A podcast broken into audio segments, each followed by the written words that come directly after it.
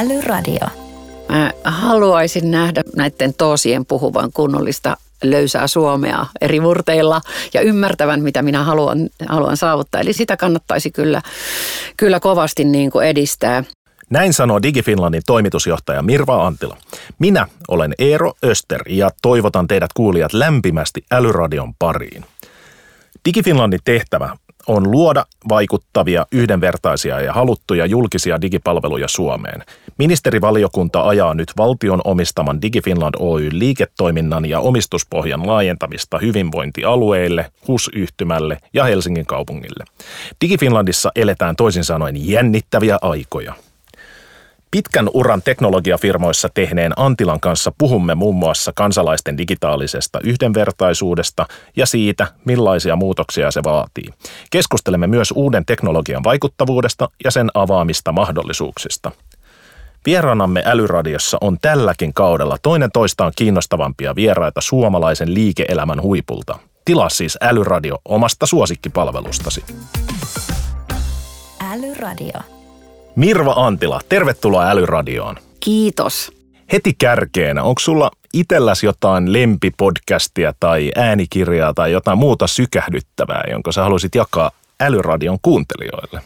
No äh, ei, koska mä oon, mulla on vanha käyttöliittymä, eli kirja on mulle hirveän tärkeä. Mä luen tosi paljon ja mä oon nyt vasta antautunut äänikirjoille. Eli mä oon niin kuin tiellä tähän digitaaliseen niin kuin maailmaan tässä mielessä. Ja, ja tuota, mutta ehkä tästä älyradiosta tulee se mun podcast, jota mä rupean seuraamaan tästä eteenpäin ja antaudun tälle podcast-maailmalle. Toivotaan näin. Onko jotain kirjaa sitten, mitä sä voit suositella?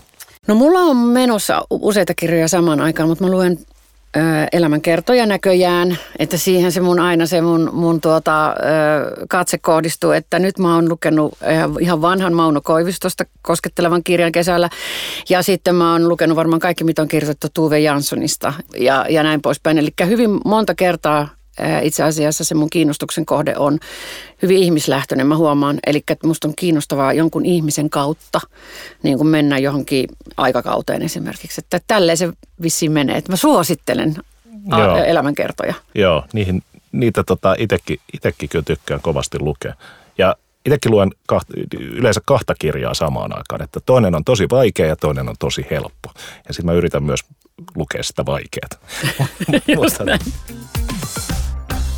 Älyradio. Mutta hei, mennään eteenpäin. Että, tota, sä oot tehnyt pitkän ja kansainvälisen uran IBM-johtotehtävissä toimitusjohtajan postia myöten ja vastannut esimerkiksi liiketoimintojen siirrosta pilviaikakauteen. Niin miten sun kipinä IT-alaa kohtaan syntyi? No kipinä on ehkä, kipinä syttyi hitaasti – Mä siirryin kustannustoimialalta IT-alalle ja hyppäsin tuntemattomaan, tuntemattomille vesille ja täysin epämukavuusalueelleni asiakastyön perässä. Ja, mutta sitten kun alkaa huomata niin kuin oikeassa elämässä, miten teknologia mahdollistaa mielettömiä asioita yrityksille ja organisaatioille, niin kun antaa pikkusormen, niin se lähtee, se kyllä vie sitten koko käden ja tässä tapauksessa kokonaisen. Just näin millaisen pohjan tähän nykyiseen tehtävääsi DigiFinlandin toimitusjohtajana sä koet saanees aiemmista tehtävistä. Ja nyt semmoinen, että tämä ei ole sitten enää työhaastattelu, että muista, että sulla on se paikka jo, niin sä voit puhua ihan suoraan. ok. Joo, mulla on vuosi takana tätä DigiFinlandin toimitusjohtajuutta ja täytyy sanoa, että, että se pitkä ura IBMssä to, antoi mulle kyllä kaikki eväät tähän. Eli se, millä tavalla tottuu jatkuvaan muutokseen – minkälainen johtajakoulu IBM oli, tai on varmasti edelleen, mutta oli minulle. Se millä tavalla, mikä miten iso fokus asiakkaiden hoitoon, asiakkuuksien ymmärtämiseen ja, ja toimialan, toimialan ymmärtämiseen sieltä syntyi, niin on kyllä ollut ihan mielettömiä, mielettömiä assetteja. Sekä tottuminen ja ymmärtäminen mutkikkaiseen toimintaympäristöön ja niin kuin se sitkeys, että kun sä haluat asioita vietävän eteenpäin tietyllä tavalla, niin sä vaan jaksat ja toistat ja perustelet ja, ja sillä tavalla syntyy valmista ja niin kuin asiakkaiden eduksi. Eli kyllä mä, kyllä mä koen, että erityisesti IBM antoi mulle kyllä kaikki hyvät evät tähän tehtävään. Ja nyt täytyy kysyä tietysti hallituksen puheenjohtajalta, että onko ne riittävät? Joo. Joo, mä allekirjoitan todella ihan saman, että meillähän on niinku yhteistä historiaa tuolta IBMltä, niin, niin kyllä ne on semmoisia oppeja, mitä itsekin sieltä, sieltä tota, saanut. No entä sitten, niin kuin, onks, tuleeko mieleen jotain, mihin se ei ole valmistanut? Mitkä on semmoista, mikä on niin kuin, ollut, ollut tota, tosi, tosi uutta ja, ja pitänyt oppia? Et jos mä haluaisin isona DigiFinlandin toimariksi, niin mitä mun pitäisi nyt oppia? Tuota, se, mikä on ollut, mitä mä en te, niin ikinä ehkä tarvinnut tai saanut itse asiassa tehdä, tehdä niin kuin IBM-kokoisessa yhtiössä oli lähteä ihan scratchista rakentamaan prosesseja, käytänteitä, ohjeita, toimintapolitiikkoja ja tämän tapaisia asioita. Eli mä oon saanut kyllä käyttää todella paljon luovuutta. Ja, ja sitten tietenkin niitä sisäänrakennettuja oppeja, jotka itse asiassa tulee siitä, että sä oot ollut, ollut monessa hommassa siellä isossa korporaatiossa, niin sä tiedät ikään kuin miten asioiden pitäisi mennä. Ja, ja tuota, siinä mielessä mä oon saanut tehdä ihan älyttömästi uutta ihan sellaista, mitä mä en ole elämänpäivänä itse tehnyt. Et mä todella, jos mä olin joskus IBMssä sanonut, että voi kun saisi itse päättää, niin nyt on sitten saanut ihan varmasti päättää itse ja, ja tuota, viedä asioita eteenpäin ja rakentaa sitä organisaatioa ja sitä organisaatiomallia. Sitäkään ei ollut olemassa, että miten me organisoidutaan ja, ja miten se mahdollistaa se nykyinen organisaatiomalli tai tämänhetkinen sen meidän tulevan kasvun ja muuta. Valmistautumisen tulevaan, ettei sitten tarvitse joka välissä mielellään niin kuin vaihtaa mallia. Että kyllä niitä oppeja mä en varsinaisesti saanut IBMllä, mutta IBM valmisti mua siihen näkemään, mikä on, miltä hyvä näyttää. Just näin. Eli siellä ehkä ollut, niin, ollut valmiimpana asioita, mitä sitten... Niin siellä oli valmiimpina asioita ja, ja sittenhän sä niin kuin totuit siinä, siinä niin kuin matkustamaan niin kuin tavallaan valmiilla siinä mielessä, mutta, mutta sitten taas sä tiedät, että millä tavalla asiat voi hoitaa. Joo. No tota, sä oot niin kuin mun mielestäni myynnin tosi rautainen ammattilainen. Ni, niin miten tämä näkyy sun nykyisessä työssä? No sanoin varmaan jo siellä työhaastattelussa tai, tai tuossa prosessin aikana, että, että mun mukana tulee paketti että se tilattiin tai ei, niin se tulee asiakasfokus ja ekosysteemifokus. Että se on sisäänrakennettuna ja mä, mä näen saman, saman homman täällä, että että meidän täytyy ymmärtää, pystyä ymmärtämään meidän loppuasiakkaiden tarpeita. Olkoon ne noita hyvinvointialueita, sairaanhoitopiirejä, tai meitä asukkaita, jotka käyttää sitten viime kädessä monia näistä palveluista tai hyötyvät niiden olemassaolosta. Niin sen, se ymmärrys, sieltä se lähtee ja sitä kautta saat ne ideat, sitä saat kehitysideat ja sä pystyt niin kuin rakentamaan niin kuin sellaisia palveluita, jotka oikeasti hyödyttää, joita ihmiset, ihmiset ja organisaatiot haluaa käyttää. Entä sitten, jos miettii niin kuin varsinaisen niin kuin myyntityön ulkopuolella – niin tuleeko mieleen jotain, jotain mistä tämä niin myyntiosaaminen, mitä se auttaa? No se on se, ehkä se ensimmäinen, joka on kaikille kaikista, tai minulla ainakin henkilökohtaisesti usein vaikea, on se kuuntelemisen taito ja ymmärryksen varmistaminen. Että tota, se on siinä myyntityössä se A ja O. Ja, ja tota, se on tässä, kun tulee paljon signaaleja, on paljon kohinaa ympärillä, että jaksaa kysyä yrittää oppia ymmärtää, jotta saisi kiinni siitä villakoiran ytimestä. Sitten järjestelmällisyys on hyve myynnissä ja, ja se on hyve monessa muussakin paikassa. Ja mä uskon, että kun tekee järjestelmällisesti, loogisesti ja kommunikoi sitä omaa tekemistään, niin se on, se on sitten, kun se on myyntityössä tärkeä, niin se on kaikessa tässä niin kommunikaatiossa ja, ja ihmisten kanssa muutenkin toimeen tulemisessa tärkeä asia. Että kyllä mä itse näen, että se myynnin perusasiat on ihan niin kuin niitä perusbisnesideoita, asioita, niin kuin ehkä, ehkä on moni, jotka on saattanut mua joskus kuunnella, niin, niin usko, uskon siihen. Älyradio. Valtioyhtiöiden Sotedigin ja Vimanan yhdistämisestä syntyi DigiFinland, jonka tahtotilana on luoda Suomeen vaikuttavia ja yhdenvertaisia palveluita. Mitä oikeastaan tekee DigiFinland? No Joo, me ollaan pieni, pieni yhtiö. Meitä on tällä hetkellä 74 eri puolilla Suomea toimivaa ammattilaista. Ja sitä, sitten lisäksi tässä meidän toimintamallissa, niin me tukeudutaan erittäin vahvasti siihen, että meillä on hyvä partneriverkosto, hyvät toimittajasuhteet, niin että me yhdessä suomalaisten yritysten kanssa tehdään näitä, näitä palveluita. Että se on se niin kuin liiketoimintamallin ydin. Ja, ja sitten taas missiomielessä, niin juuri niin kuin sä sanoit, niin meidän kuuluu rakentaa sellaisia palveluita, digitaalisia palveluita, jotka voidaan levittää kansallisesti. Ne on haluttuja, ne tuo vaikuttavuutta – ja, ja ne edistää yhdenvertaisuutta. Tämä tarkoittaa yhdenvertaisuutta maantieteellisesti, palveluiden saatavuudessa tai sitten esimerkiksi sosioekonomisesta asemasta lähtevää niin kuin yhdenvertaisuutta. Eli emme ole perusjärjestelmiä tekemässä, potilastietojärjestelmiä enkä mitään, mitään sellaista niin kuin toiminnanohjausjärjestelmiä, mutta muita palveluita, jotka helpottaa ammattilaisen tai asukkaan arkea – että näin se voisi oikeastaan ehkä sanoa. Meillä on ehkä valitettavan koronan myötä niin ehkä tunnetuin palvelu tällä hetkellä toi oma olo ja sen korona, korona-arvio, jota aika moni meistä on varmaan joutunut käyttämään, niin, niin, niin se on yksi tämän kaltaisesta palvelusta, joka helpottaa sitä ammattilaisen arkea ja sujuvoittaa meidän asukkaiden arkea. Mitä on digitaalinen yhdenvertaisuus? No kai se olisi sitä, että meillä nyt kun puhutaan tässä Suomessa suomalaisista, niin Suomessa asuvista ihmisistä, että meillä olisi kaikilla niin kuin digitaalisia, digitaalista osaamista, digiosaamista siinä määrin, kun se on kullekin mahdollista. Ja sitten niissä tilanteissa, jossa digitaalisten välineiden käyttö ei ole mahdollinen väylä, niin sitten digitaalisuus mahdollistaa sen henkilökohtaisen palvelun saamisen, eli että resurssit riittää meitä, meille kaikille. Ja sitten tosiaan tuossa yhdenvertaisuuden näkökulmasta, niin se, että digitaalisten palveluiden tulisi olla niin kuin ihan tietysti saavutettavia, että puhutaan tästä saavutettavuudesta, ja, ja sitten erilaisia rajoitteita, jos on toiminnassa, on näön tai kuulon tai, tai jonkun muu rajoite, niin että se pystyisi niin kuin mahdollisimman hyvin palvelemaan myös, myös tällaisissa tilanteissa. Eli eh, jos summaa, niin, niin tota, varmistetaan se, että palvelu on, on saatavilla kaikille niin kuin mahdollisista rajoitteista huolimatta ja että kaikki osaa niitä käyttää. Kyllä.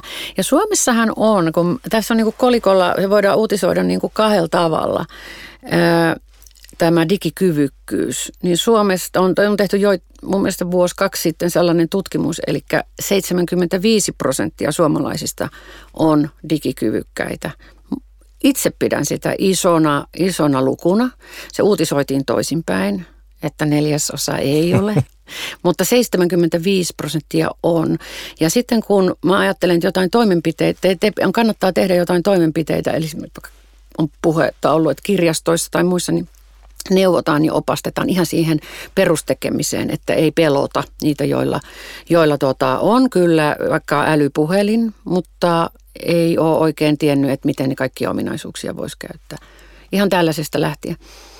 Että et kyllä sitä voi vielä kasvattaa, mutta jos mä ihan näin maallikkona ilman tieteellistä taustaa, niin sanon, että kyllä varmasti suomalaisilla on paremmat digikyvykkyydet kuin monilla muilla eurooppalaisilla. Ja mi, mikä on digikyvykäs? No mä ajattelen sitä hyvin käytännönläheisesti, että, että osa, on, jos, jos pystyy omistamaan älypuhelimen, niin pystyy käyttämään sen digitaalisia näitä ominaisuuksia, internettiä, hakumoottoreita, asioimaan joko puhelimella tai tietokoneella niissä digipalveluissa, joita on ajanvarausjärjestelmä, ihan tällaista yksinkertaista. Mulla on 80-vuotias äiti, joka käyttää sujuvasti WhatsAppia ja tekee kaikki koronatestit tai nämä rokotusvaraukset netissä. Eikä hän ole millään tavalla joku teknologiafriikki. Hän on vaan ollut avoin tälle, tälle, tota, tälle maailmalle ja sen muutokselle. Isä tekee vähän vähemmän, mutta äiti, äiti on aika digi, digikyvykäs kyllä. Et se on ihan tällaisista pienistä asioista, että sehän lähtee tällaisista yksinkertaisista arjen asioista, kun että sä et tarvitse puhelimella jonottaa sinne ajanvaraukseen vaikka. Niin. Ja tämähän on nyt on varmaan kasvanut tässä viimeisen muutaman vuoden aikana, kun, kun tota, ei pääse fyysisesti hoitaa asioita. Mm. Eli ei ole vaihtoehtoa muuta kuin, muuta kuin tehdä se sitten digitaalisesti. Tota, no miten, jos tuohon digitaalisen yhteenvertaisuuden mennään, niin, niin mitä sä näet, että mikä on suurimpia esteitä tämän tiellä? Joskus on sanottu ja, ja tuota, ilmeisen totta, että kaista ei riitä niin sanotusti joka puolelle Suomea. Eli se on varmaan se ensimmäinen edellytys, että tie vie perille. Eli jos niin kuin fyysinen tie vie perille omaan taloon, niin myös sitten tämä tietoliikenneyhteys vie perille. Et se on niin lähtökohta, ilman sitä ei, ei tämä homma oikein toimi. Ja, ja se on yksi, yksi edellytys, joka pitäisi, niin kuin, pitäisi saada kuntoon. Eli tähän saatavuuteen. Ihan se on, se on, se on ensimmäinen asia mm. saatavuudelle. Mm. Ja sen jälkeen sitten tietysti mahdollisuuksien mukaan, että on sellaisia välineitä, niin kuin mä sanoin, joku puhelin tai joku tabletti tai tietokone, jolla, jolla sitten pystyy käyttämään niitä palveluita. Mutta myös tuolla etäpalveluissa niin on runsaasti esimerkkejä siitä, miten, miten tällainen yksinkertainen tabletti viedään kotona asuvan esimerkiksi iäkkäämmän ihmisen kotiin ja sitä kautta pystytään olemaan yhteydessä ammattilaisen kanssa, jolloin joka kerta ei tarvitse autolla tulla sinne paikalle joka risauksesta. Eli tämä on mahdollista, se pitää mahdollistaa. Toki silloin esimerkiksi iäkkäidenkin, esimerkiksi jos eivät ole niin tottuneita käyttämään tällaisia laitteita, niin on huomioitava se käyttöliittymä. Että se käyttöliittymä on tarpeeksi, on sopiva Japanissa on tehty paljon kokeiluja siitä, että millainen käyttöliittymä pitää olla esimerkiksi iäkkäämmän ihmisen käsissä. Ja, ja sitten on puhekäyttöliittymä, jota mä niin kaipaan. Mä haluaisin nähdä sen, sen tota, näiden toosien puhuvan kunnollista löysää suomea eri murteilla ja ymmärtävän, mitä minä haluan, haluan saavuttaa. Eli se, sillä, sitä, sitä kannattaisi kyllä, kyllä kovasti niin kuin edistää että lahjoita puhetta kampanja, joka oli tässä vähän aikaa sitten, niin sellaisten asioiden merkitys on aivan ensisijainen. Sanoit, että DigiFinland ei ainakaan toimitus, toiminnanohjausjärjestelmiä niin kuin lähde tekemään, mutta mihin, mihin DigiFinland on menossa nyt, kun tehtäväkenttä ja omistuspohjakin ehkä laajenee? Joo, siis tuota, meillä on tietty portfolio näkymä, siis jossa, jossa tuota, nyt on nämä nämä tuota, mainitut, mainitut päivystysapu ja oma, oma olo, niin kuin näitä tällaisia stabiileja, ö, lähes koko Suomen kattavia, kattavia palveluita. Ja sitten par aikaa kehitetään, kehitetään sähköistä perhekeskusta, sähköistä arkistointia, joka menee potilastietojen puolelle, Aurora AIin tiettyjä käyttötapauksia. Ja ne on, ne on asioita, joita me rakennetaan yhdessä alueasiakkuuksien kanssa, eli se tarvelähtöisesti, se on se idea. Ja, mut ja nämä si- alueasiakkuudet on siis? Siis ne voi olla mm, sairaanhoitopiirejä, kuntayhtymiä ja tämän tapaisia. Että siellä on se tarve, Joo. he tarvitsevat jotain ja, ja me sitten äh, lähdetään, lähdetään tuota, rakentamaan palvelua siihen tarpeeseen.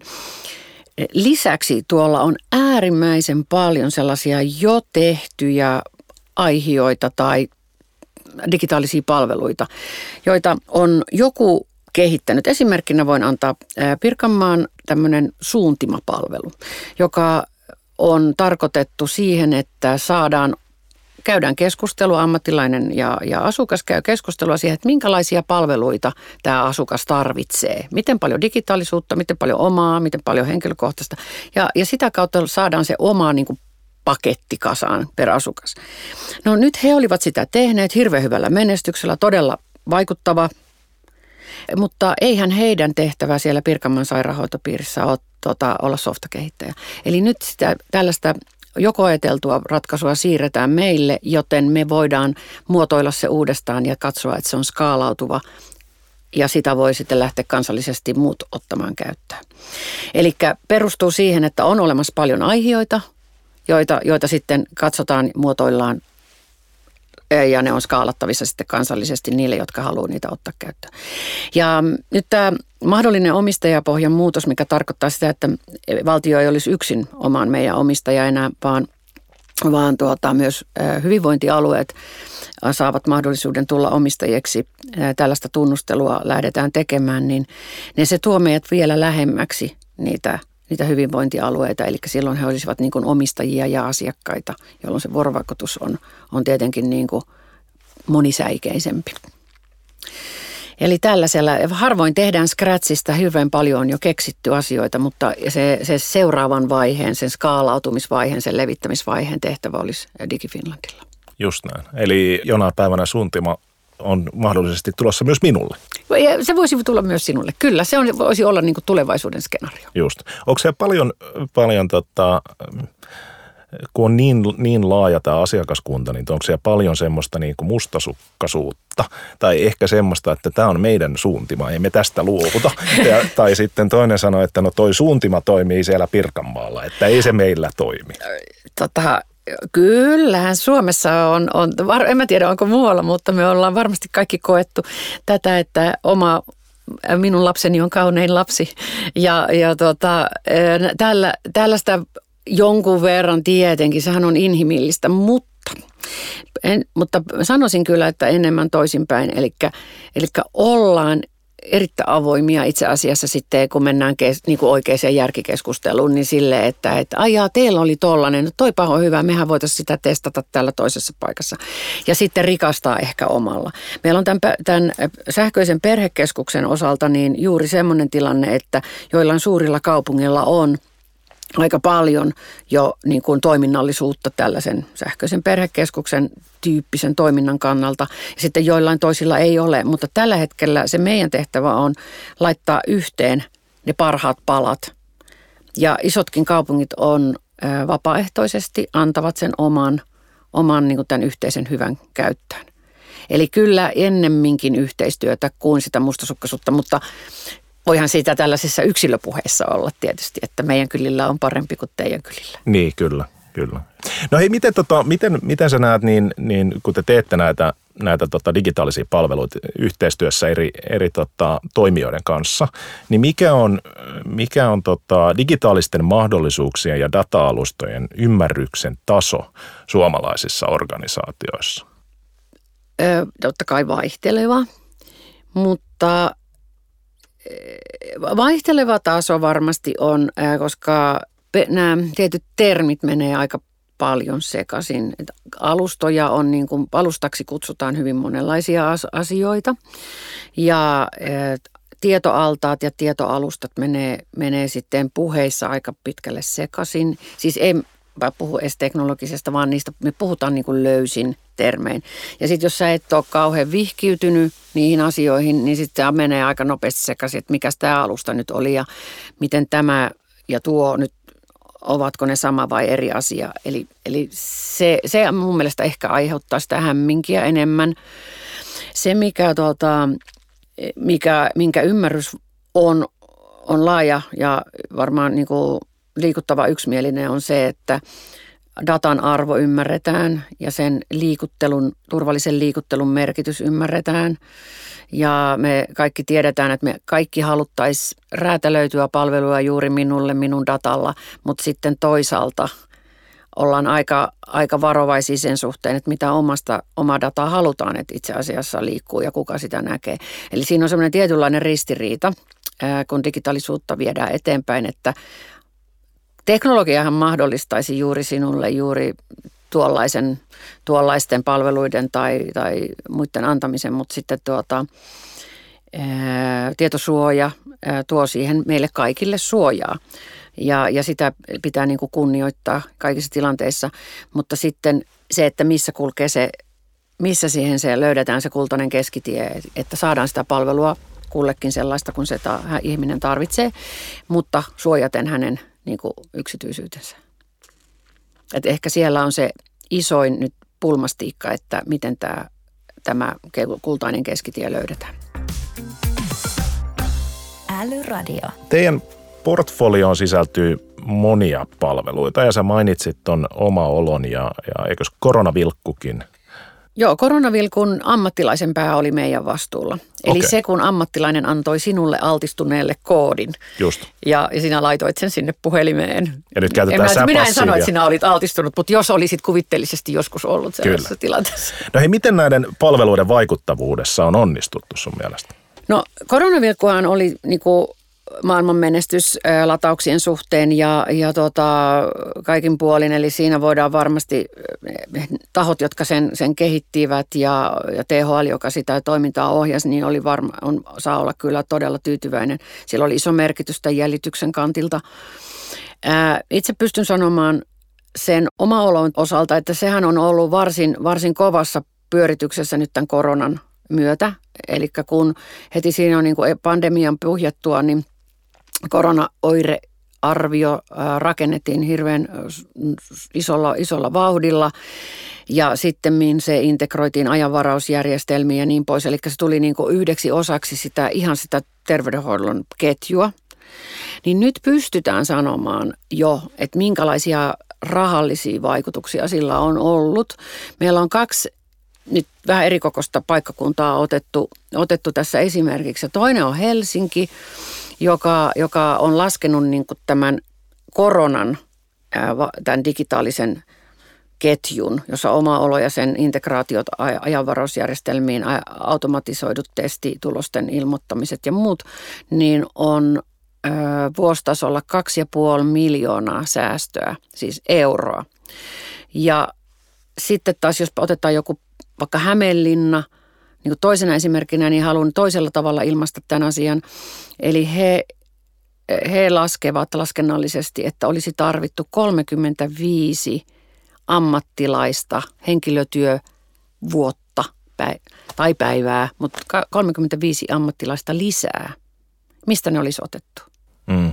Eli niin semmoisia teholukuja, että, että kyllä voi aika suoraselkäisenä seisoa tässä, että on, on varmasti niin kuin oli tarpeellinen ja, ja tuota, oikein käytettyjä rahoja.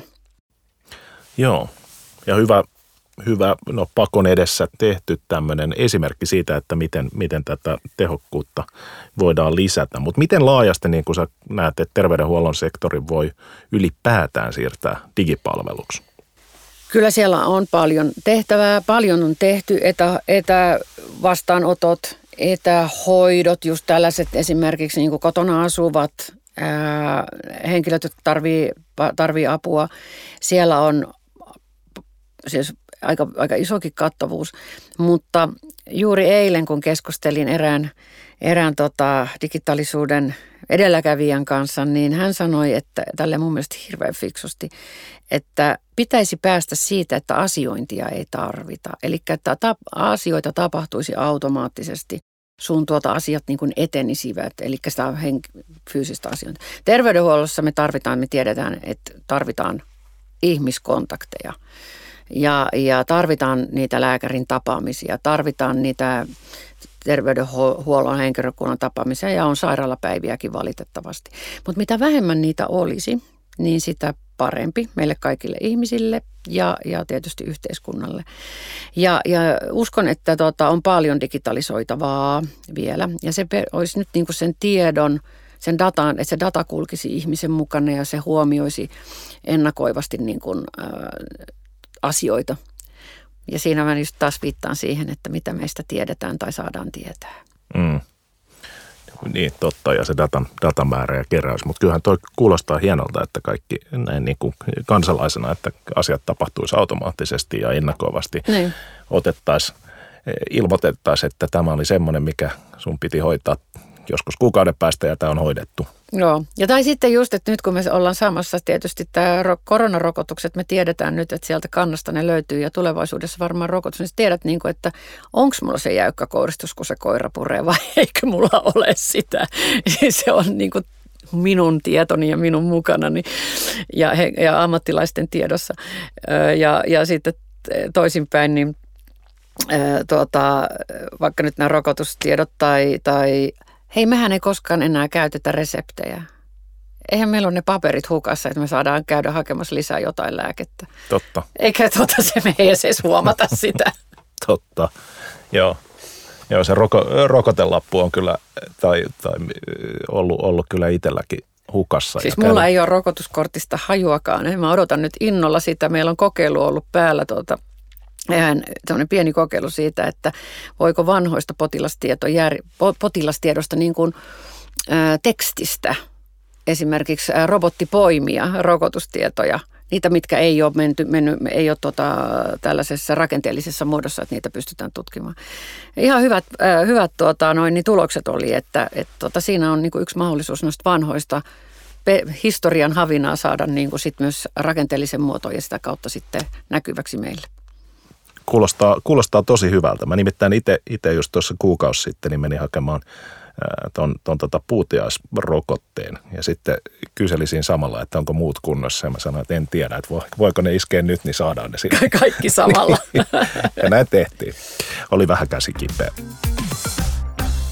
Älyradio. Toi Aurora AI, niin, niin siitä mainitsit, eli, eli tämä kansallinen tekoälyohjelma, niin, niin tota, millä, millä tavoin tämä tulee vaikuttaa meidän arkeen? Tota, joo, sehän on kunnianhimoinen ohjelma ja me ollaan saatu mahdollisuus olla nyt tekemässä ensimmäisiä käyttö, konkreettisia käyttötapauksia siihen verkkoon. Ja se ihan eka on nuoret ja, ja tota, rippikouluikäiset testasi sitä ensimmäistä sitä käyttöliittymää ää, tuota, rippikoululeireillä, että se oli osa, osa siellä sitä ohjelmaa, mitä minulle kuuluu.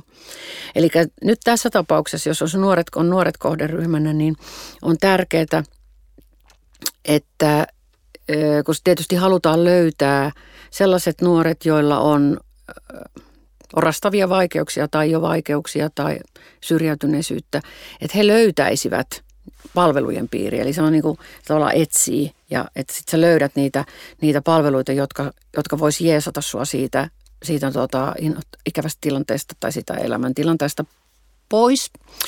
Niin se täytyy sitten heille se olla, niin kuin puhuttiin vähän käyttöliittymästä, täytyy olla pelillinen. Se, se on, heidän täytyy niin kuin jostain löytää se ja sitten he rupeavat, rupeavat sitä, siinä sitten vastailemaan ehkä näihin kysymyksiin, mitä minulle kuuluu ja sitä kautta niin kuin niitä palveluita lähdetään ikään kuin ohjaamaan, tarjoamaan tälle anonyymille nuorelle.